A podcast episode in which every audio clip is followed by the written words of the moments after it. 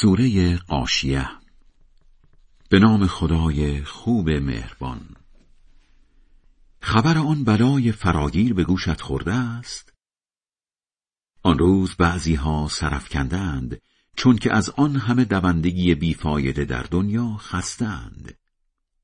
حالا هم با آتشی سوزان سرخ و سوخته می‌شوند و از چشمه ای داغ به آنها می نوشانند.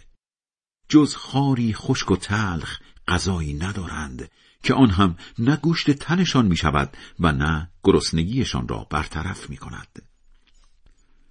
آن روز بعضی ها هم سربلندند چون که از تراشهایشان در دنیا راضیند.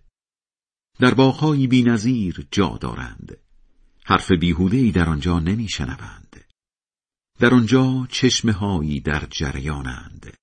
تختهایی با شکوه گذاشتند کوزه هایی کنار هم نهادند بالش هایی به ردیف چیدند و فرش هایی نفیس پهن کردند. ها چرا به شتران نگاه نمی کنند که چطور آفریده شدند؟ و به آسمان که چطور آن را برپا کردند؟ و به کوه ها که چطور آنها را بر زمین کوبیدند؟ و به زمین که چطور آن را گستردهاند. پس پی در پی به خودشان بیاور که کار تو فقط به خود آوردن است. البته تو تسلطی بر آنها نداری که به زور مسلمانشان کنی.